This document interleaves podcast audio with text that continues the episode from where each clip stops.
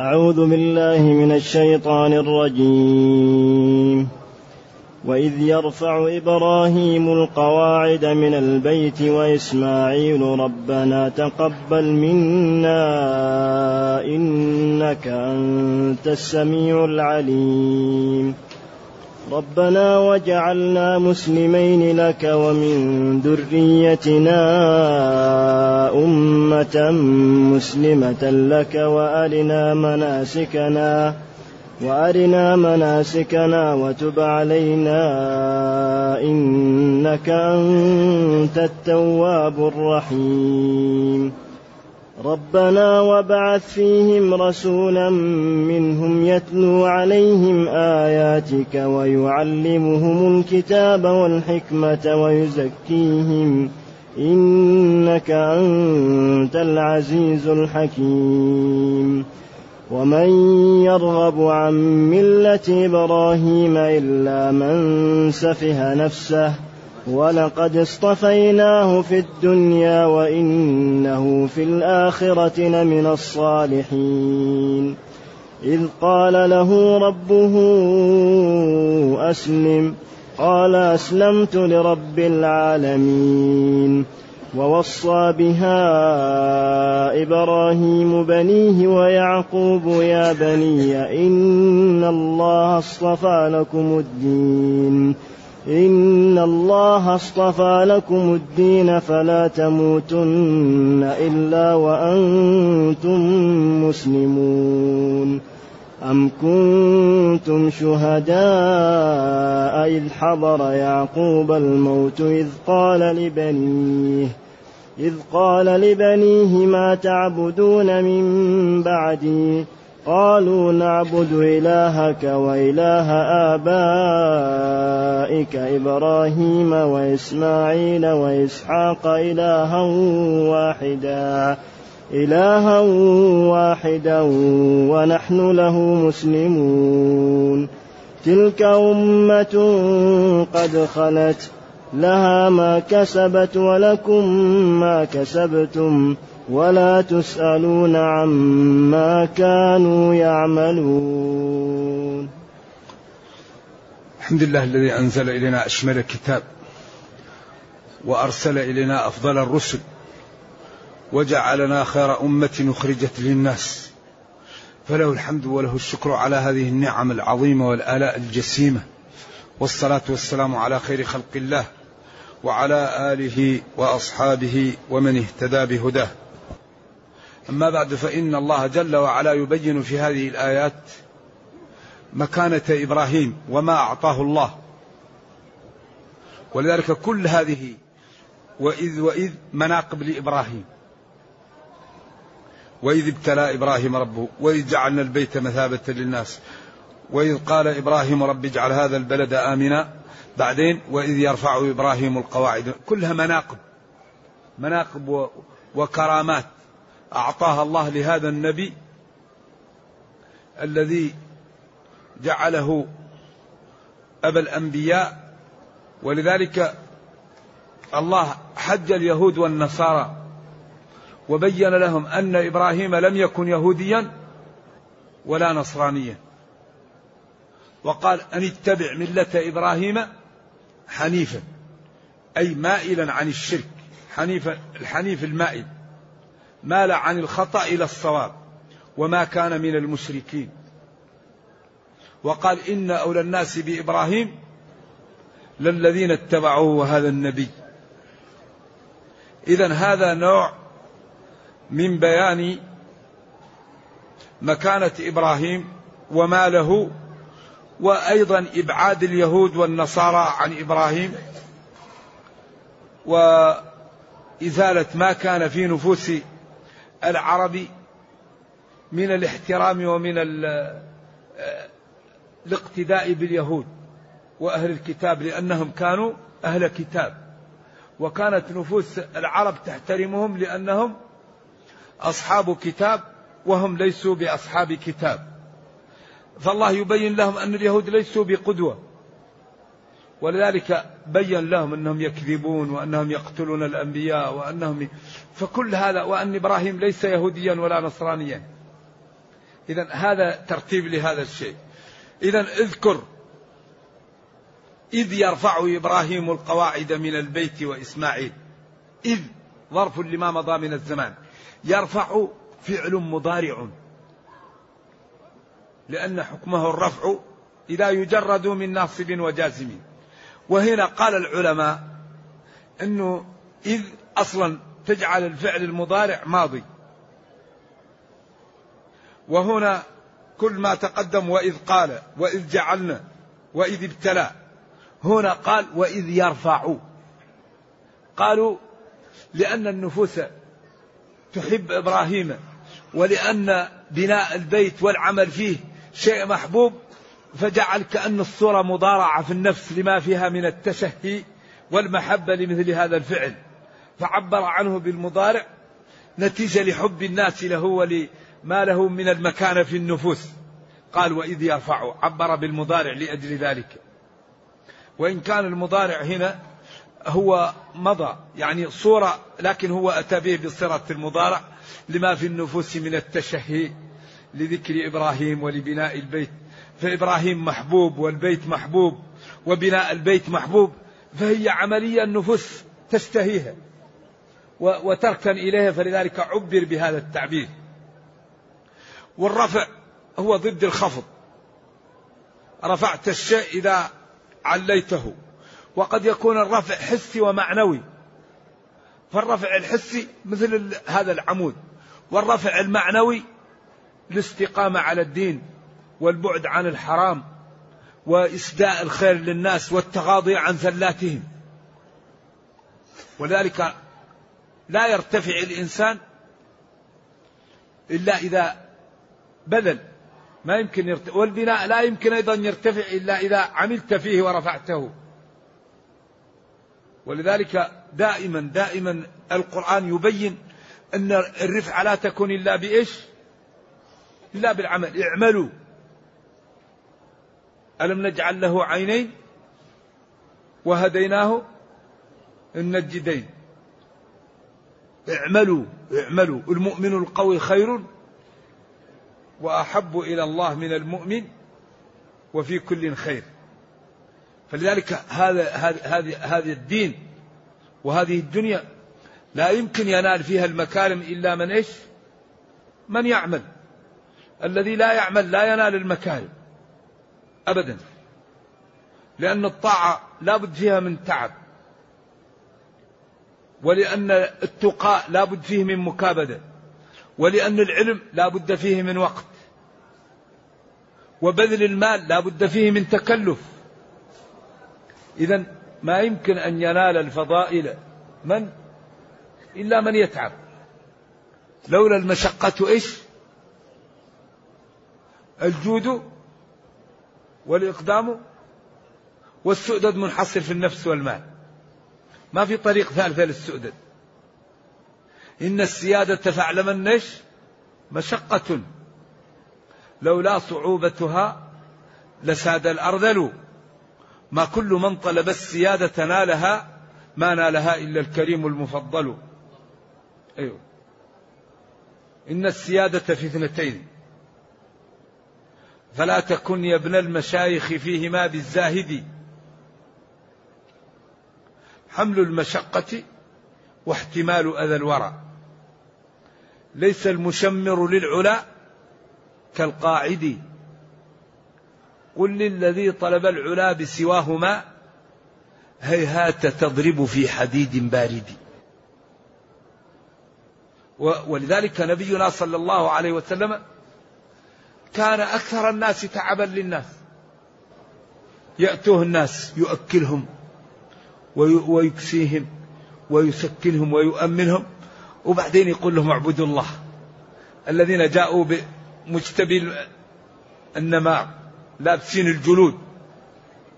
قال رحم الله امرأ تصدق من درهمه من ديناره حتى جاء كوم من الأرزاق فتهلل وجهه. وقال من سن سنة حسنة فله أجرها وأجر من عمل بها لا ينقص ذلك من حسناتهم شيء لأن الرجل جاء بسرة فأكرمهم وهيأهم بعدين علمهم الدين. ولذلك الدعاة لا بد لهم أن يبذلوا من أموالهم وأوقاتهم لدينهم وأمتهم. الداعية المسلم لا بد أن يبذل. يبذل من وقته من ماله. عنده علم يبذله. عنده أخلاق يبذلها. عنده مال يبذله. عنده عقل يبذله. ولذلك يعني نحن أمة ديننا لو لو لو تنبهنا له لأصبحنا إيش؟ ولكن مع الأسف أننا نحن أصحاب حق وأصحاب آه، يعني رسالة ولكننا نهمل ولذلك هذا الضعف الذي في المسلمين أشار له النبي صلى الله عليه وسلم وهو لا ينطق عن الهوى هذا الحديث عجيب تتداعى عليكم الأمم كما تتداعى هذا. قال أمن قلة؟ قال لا أنتم كثير. عجيب. مليار وستمائة مليون. بل يمكن مليارين. ولكن المشكلة حب الدنيا وكراهية الموت. حب الدنيا. إن الله اشترى من المؤمنين أنفسهم. هذا كراهية الموت. وأموالهم حب الدنيا. ذلك لا يمكن ينال شيء إلا بشيء. أعداؤنا فهموا هذا من ظاهر الحياة الدنيا. فهموا أنه بالبذل ينالون المكارم. فهم يضحون ويبذلون ويخططون ويشترون العقول ويهتمون بالاستشارة وبالمال العام وبالضعيف وباليتيم. فقووا وسادوا. والمسلمون الذين يقرؤون القرآن لم يهتموا بهذه الأمور. إيش؟ فضعفوا ولذلك الدنيا يحكمها السنن. هل رأيتم إنسان له أولاد لم يتزوج؟ إنسان له أولاد لا زوج له. لو كل يوم يقول اللهم ارزقني أولاد يا رب ارزقني أولاد. يقال له يا مغفل تزوج وأتي بالزوجة وأتي بغرفة النوم وبعدين أخلو بالزوجة وأنام معها وبعد إن شاء الله تسعة شهور عشرة شهور إيش؟ يأتيك ولد. أما إذا كان اللهم ارزقني ولد وهو ما عنده زوجة. هل يأتيه ولد؟ لأن الولد لا يمكن يطلع من الفراش ولا من الجدار. لا بد له من من محل يطلع منه الولد. إذا الإنسان يقول اللهم ارزقني الورع وهو يرزق ينظر إلى الحرام ويأكل الحرام ويتكلم بالحرام. هل يأتيه الورع؟ ما يمكن يأتي الورع إلا لمن يغض بصره عن الحرام ويكف لسانه عن الغيبة ويكف قلبه عن التفكير في الحرام. وبعدين يقول اللهم ارزقني الورع يأتيه الورع. ما يمكن واحد أن يأتيه العلم وهو لا يقرأ ولم يجد ذل الطلب. أبدا. ولذلك العلم يستحيل أن يناله أن يناله من لم يجد تعب. يعني العري والعطش والبعد عن الأهل وعن النوم وعن الخروج وعن التفسح. والتعب بعدين ينال؟ العلم. إذا كل شيء بحقه. وحري بنا أن ننتبه من ديننا وأمتنا وأن كل واحد منا يقدم ما يستطيع. كل واحد يقدم ما يستطيع لدينه ولا يكلف الله نفسا. لكن الله لا يخفى عليه من يستطيع ومن لا يستطيع. اللي قال لا أستطيع وهو يستطيع لا يخفى على الله. فينبغي لكل واحد منا أن يقدم ما يستطيع. اذا واذكر حين يرفع إبراهيم القواعد. القواعد جمع قاعدة.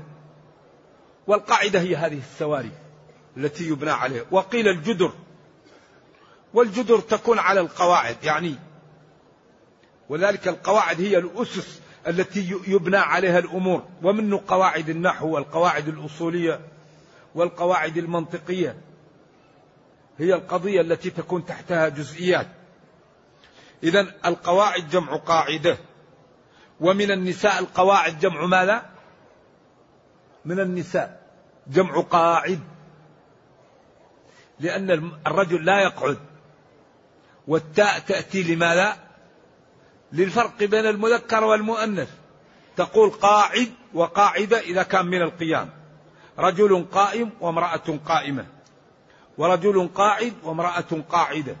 لكن امرأة قاعد عن الحيض وعن النفاس وعن الزواج. يعني أصبحت لا تريد ذلك قعدت في هذه يقال لها قاعد ويقال امرأة الحائل وحائض وحامل ومرضع. لأن الرجل لا يشارك في هذه الصفات. فالصفات التي لا تكون في الرجل لا يحتاج إلى التاء لأن التاء تأتي فارقة. ولما كان الرجل لا يحمل ولا يقعد ولا يحيض أصبح ما يحتاج إلى التاء وإنما تأتي التاء أحيانا للصفة. تاء الصفة إذا كانت مباشرة مثل يوم يرونها تذهل كل المرضعة هي التي وضعت الثدي في فم الطفل باشرة الإرضاع. ولذلك في هذا الوقت تكون الأم حريصة على الولد لكي لا يشرق بالحليب. في هذا الوقت لشدة الهول تذهل المرضع. لذلك هذه يقال لها تاء الصفة هي التي باشرت الإرضاع نعم. إذا واذكر حين يرفع إبراهيم القواعد من البيت. البيت هنا المقصود به؟ الكعبة البيت الله الحرام. وإسماعيل. قال العلماء إنه إذا كان الفاعلان مستويان لا تأتي المتعلقات إلا بعد الانتهاء. تقول دخل زيد وعمر. المنزل وألقيا محاضرة. أو قدم موعظة أو نصيحة. أو أصلحا بين المختلفين. هذا يكون عمرو زيد سوا. لكن إذا قلت دخل زيد وألقى نصيحة وعمر أصبح الدخول يختلف أصبحت الأشخاص يعني بينهم بينهم فرق. ولذلك قال وإذ يرفع إبراهيم القواعد من البيت قالوا وإسماعيل فهنا جاء بمتعلقات إبراهيم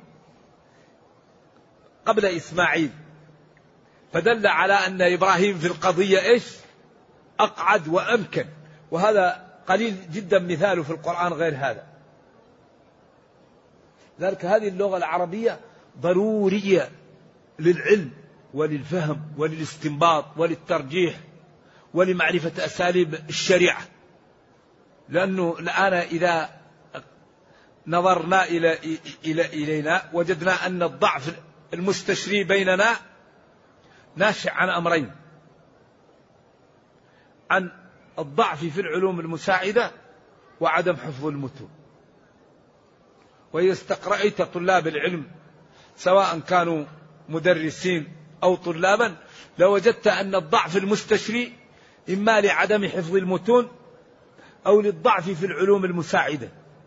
أعني النحو والصرف والبلاغة وأصول الفقه ومصطلح الحديث ومعرفة الأساليب. والقواعد الأصولية والفقهية لأن هذه علوم مساعدة.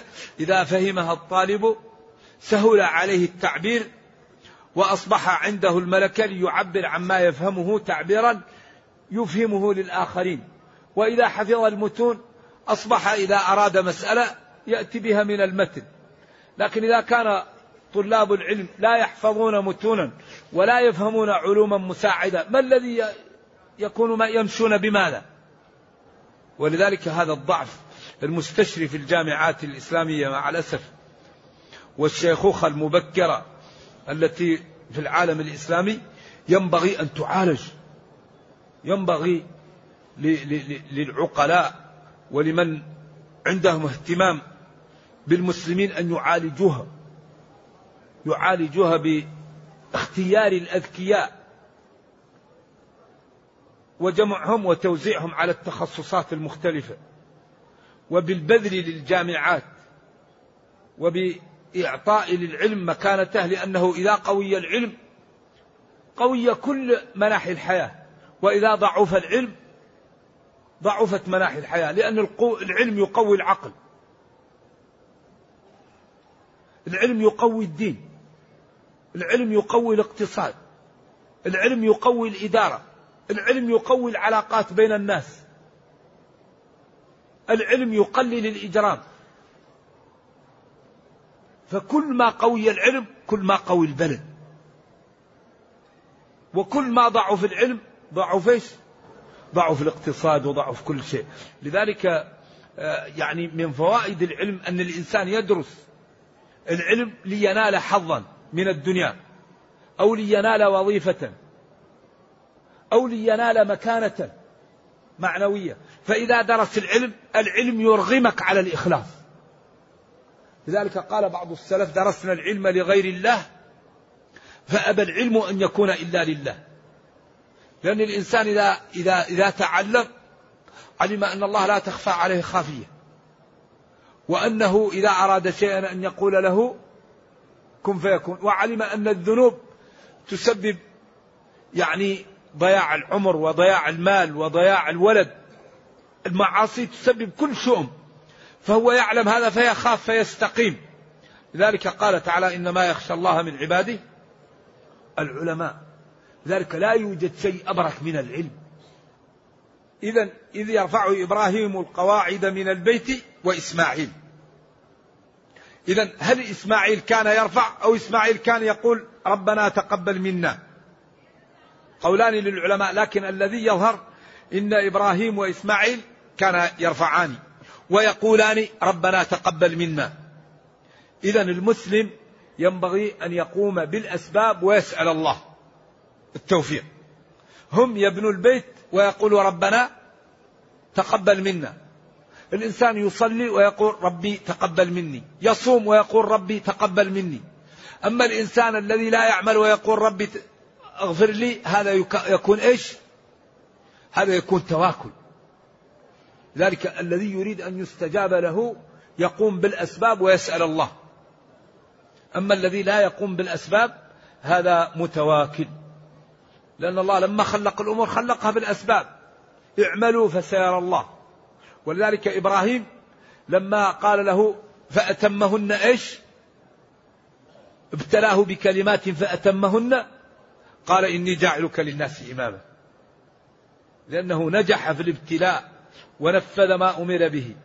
لذلك كل شيء له له ثمنه. يا ربنا تقبل منا.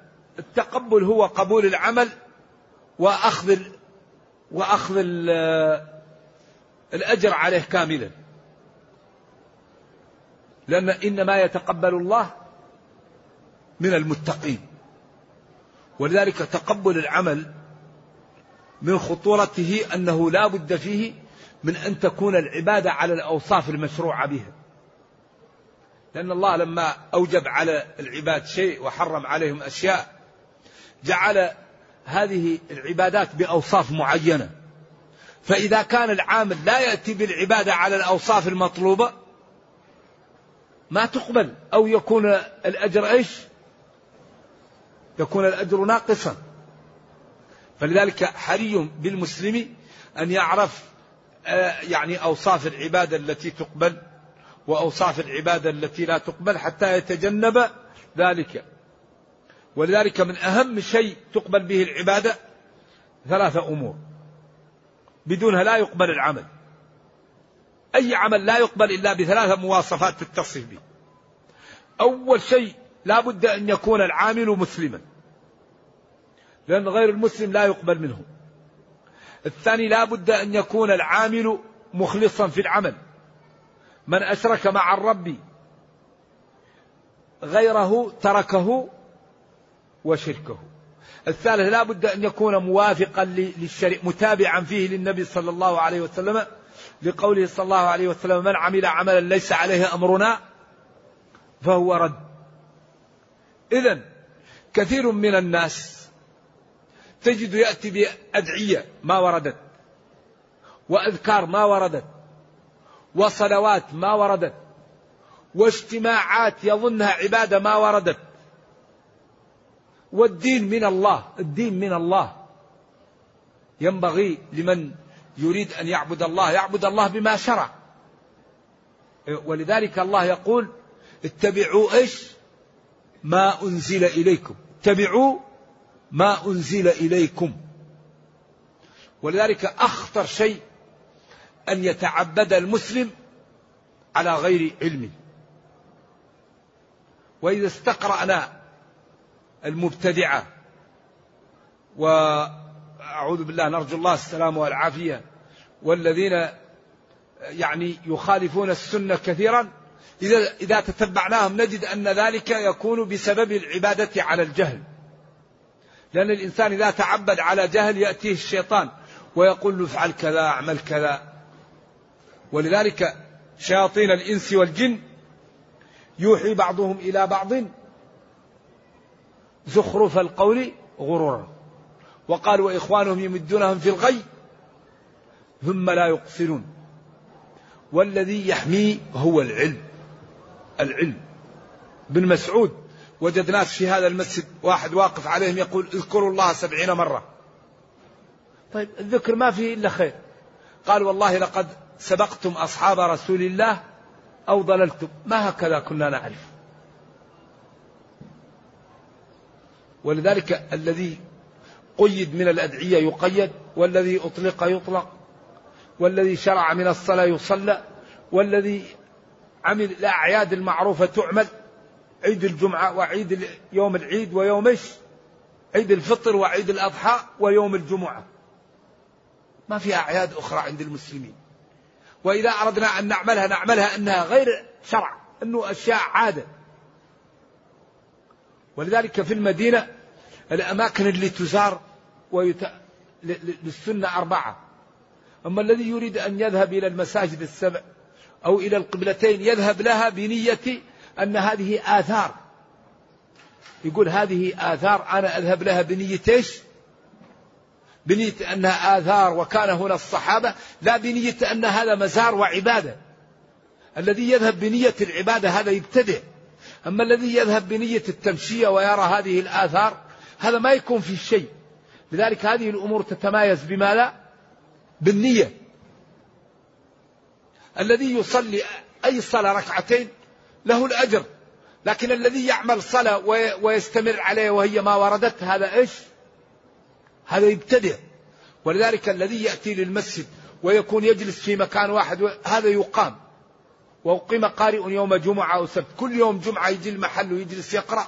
قالوا لا. أقرأ في أي وقت لكن في هذا الوقت وفي هذا المكان لا. إذا العبادات تتمايز بأوصافها وبنيات أصحابها. فلذلك أخطر شيء أن نتعبد بغير الطريقة التي جاء بها النبي صلى الله عليه وسلم. ف ولذا ينبغي لنا أن نفهم الدين وأن نفهم أسرار التشريع لأن واحد يقول لك يا أخي طيب كيف أنا أذكر الله؟ هذا يقول لي لا تذكر الله. أذكر الله بالطريقة التي جاءت عن الله. صلي بالطريقة التي جاءت عن الله. أنت لو تأخذ الفجر وتضيف إليه ركعة ما لا يكون. طيب هي الصلاة ما هي طيبة. لكن الله شرع لك ركعتين في الفجر. لا تزيدها. شرع لك ثلاثة في المغرب. لا تزيدها بركعة. لا تنقصها بركعة. إذا ينبغي أن نفهم الدين ونعلم أن الدين بالاتباع. ما هو بقول فلان ولا فلان؟ أو قال شيخي أو قال أبي؟ لا. العلم قال الله قال رسوله قال الصحابة ليس خلف فيه. ما العلم نصبك للنصوص سفاهة بين الرسول وبين رأي فقيه؟ كلا ولا جحد النصوص تعمدا حذرا من التمثيل والتشبيه حاشا النصوص من الذي رميت به من فرقة التعطيل والتمويه. الله يقول اتبعوا ما أنزل إليكم.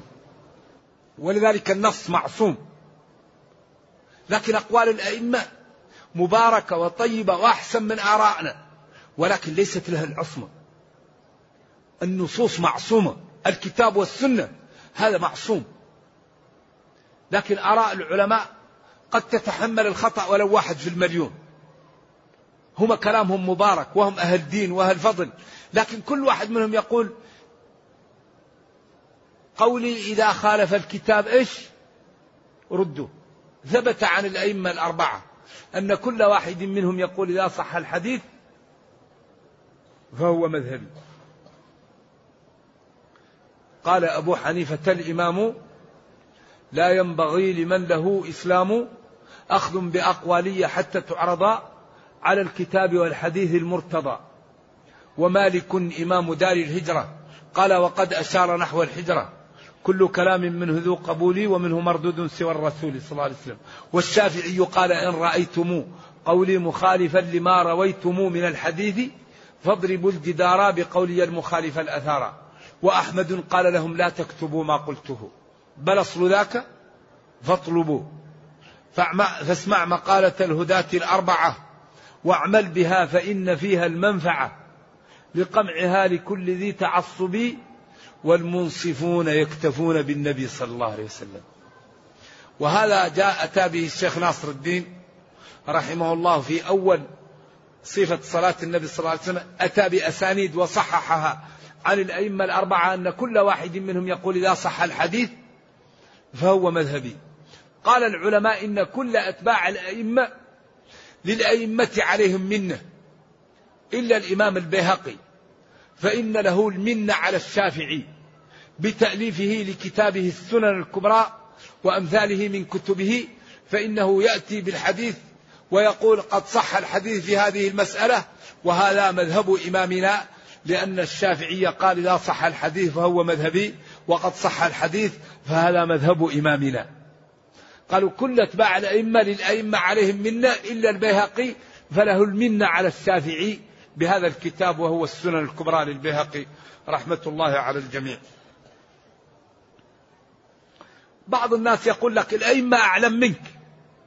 الأئمة أعلم مني. لكن كون أنه أعلم مني هذا لا يمنع من أن تكون فيه جزئية خطأ. وكون أن الثاني جاهل لا يمنع أن تكون عنده جزئية صح. فيبقى هذا عالم عنده جزئية خطأ وهذا جاهل عنده جزئية صح. طيب الأمر سهل. إذا كون أن الإمام عالم هذا لا يمنع من جزئية تكون مرجوحة.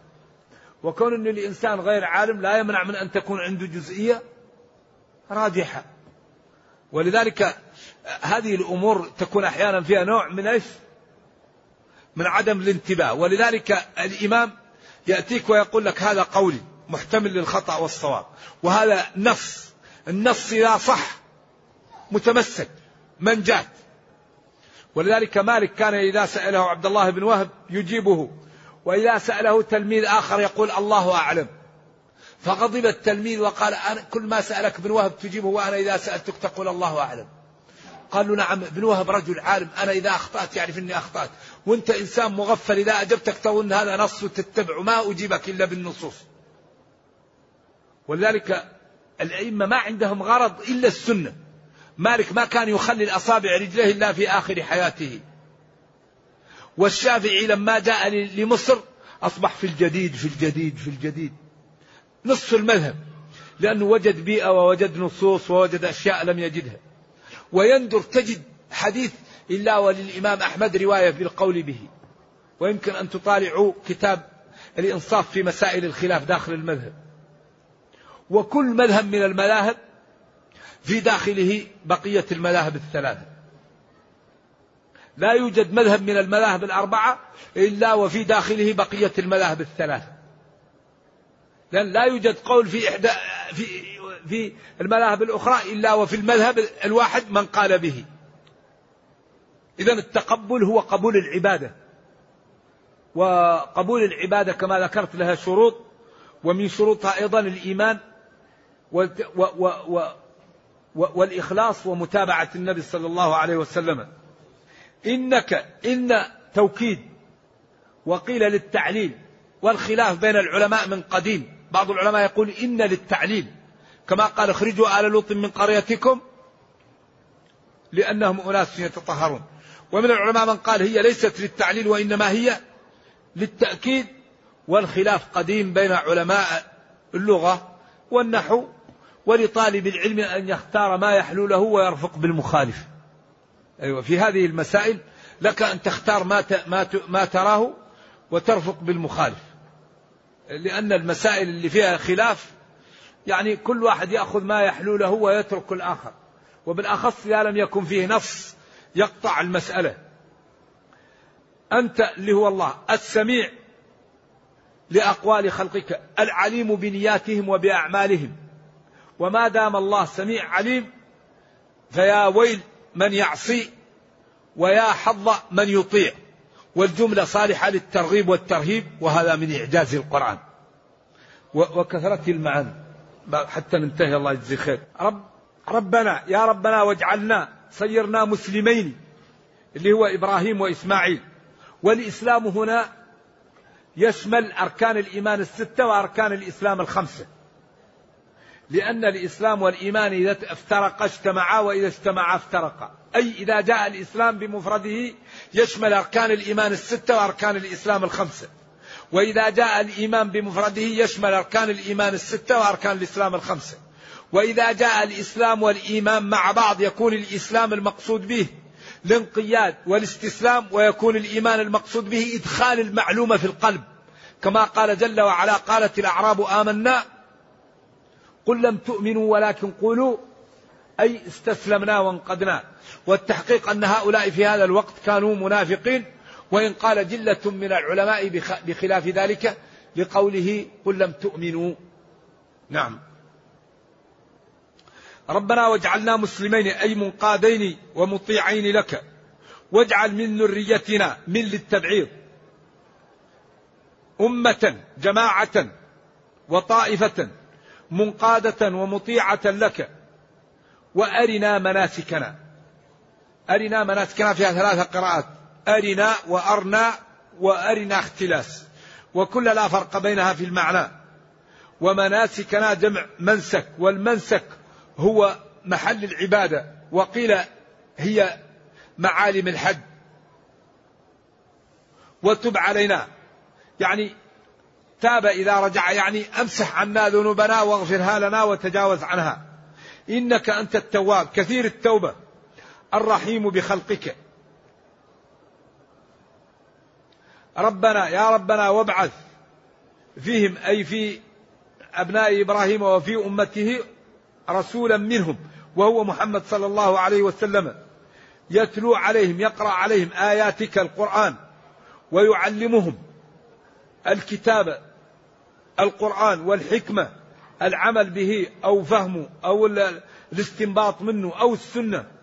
ويزكيهم يطهرهم. إنك أنت العزيز في ملكك الحكيم في تشريعك. والله هذه الآيات مليئة بالأحكام. ثم قال ومن يرغب عن ملة إبراهيم؟ بعد هذا من الأعمال الجميلة ومن المناحي الفاضلة وبعد ما بينت لكم من يرغب عن ملة إبراهيم؟ من يستطيع أن يترك هذه الطريق الجميلة التي فيها الخير وفيها العبادة وفيها آه، يعني التضحية لدين الله؟ لا أحد يرغب عن ملة إبراهيم. من للاستفهام الإنكاري؟ وهو نفي. لا أحد يرغب عن ملة إبراهيم. والملة هي الطريق والعادة والدين. إلا من سفيه نفسه. سفيه نفسه. سفيه هنا. لا بد أن نعطيها معنى آخر. نقول جهيلة أو ظلمة عشان تنصب على نفسه ومنهم من قال سفيه في نفسه أو سفيه بمعنى ظلم ظلم نفسه بسفهه أو جهيل نفسه بسفهه. فأوقعها في الهلكة. وقيل نفسه تمييز محول عن فاعل. ولكن التمييز دائما يكون نكرة. اسم بمعنى من مبين نكرة ينصب تمييزا بما قد فسره. ونفسه معرف لأنه مضاف للضمير والمضاف إلى المعرفة معرفة. فلذلك قالوا أحسن شيء نقول نفسه مفعول أو منصوبة بنزع الخافض ولا نقول تمييز لأن التمييز لا يعهد أن يكون معرفة. وإن كان هو في المعنى تمييز لكنه لما جاء معرفة قلنا مفعول أو منصوب بنزع الخافض. سفيه في نفسه أو جهل نفسه أو أو بقى نفسه. وأما إذا قلنا إنه تمييز محول عن فاعل وأن تعريف التمييز هذا جائز فهذا قول يعني مرغوب عنه في الجملة. لكن لا نقول إنه باطل وإنما هو مرجوح. ولقد اصطفيناه في الدنيا اخترناه في الدنيا وإنه في الآخرة لمن الصالحين اللي هو بس نكتفي بهذا القدر. وصلى الله وسلم وبارك على نبينا محمد وعلى آله وصحبه والسلام عليكم ورحمة الله وبركاته.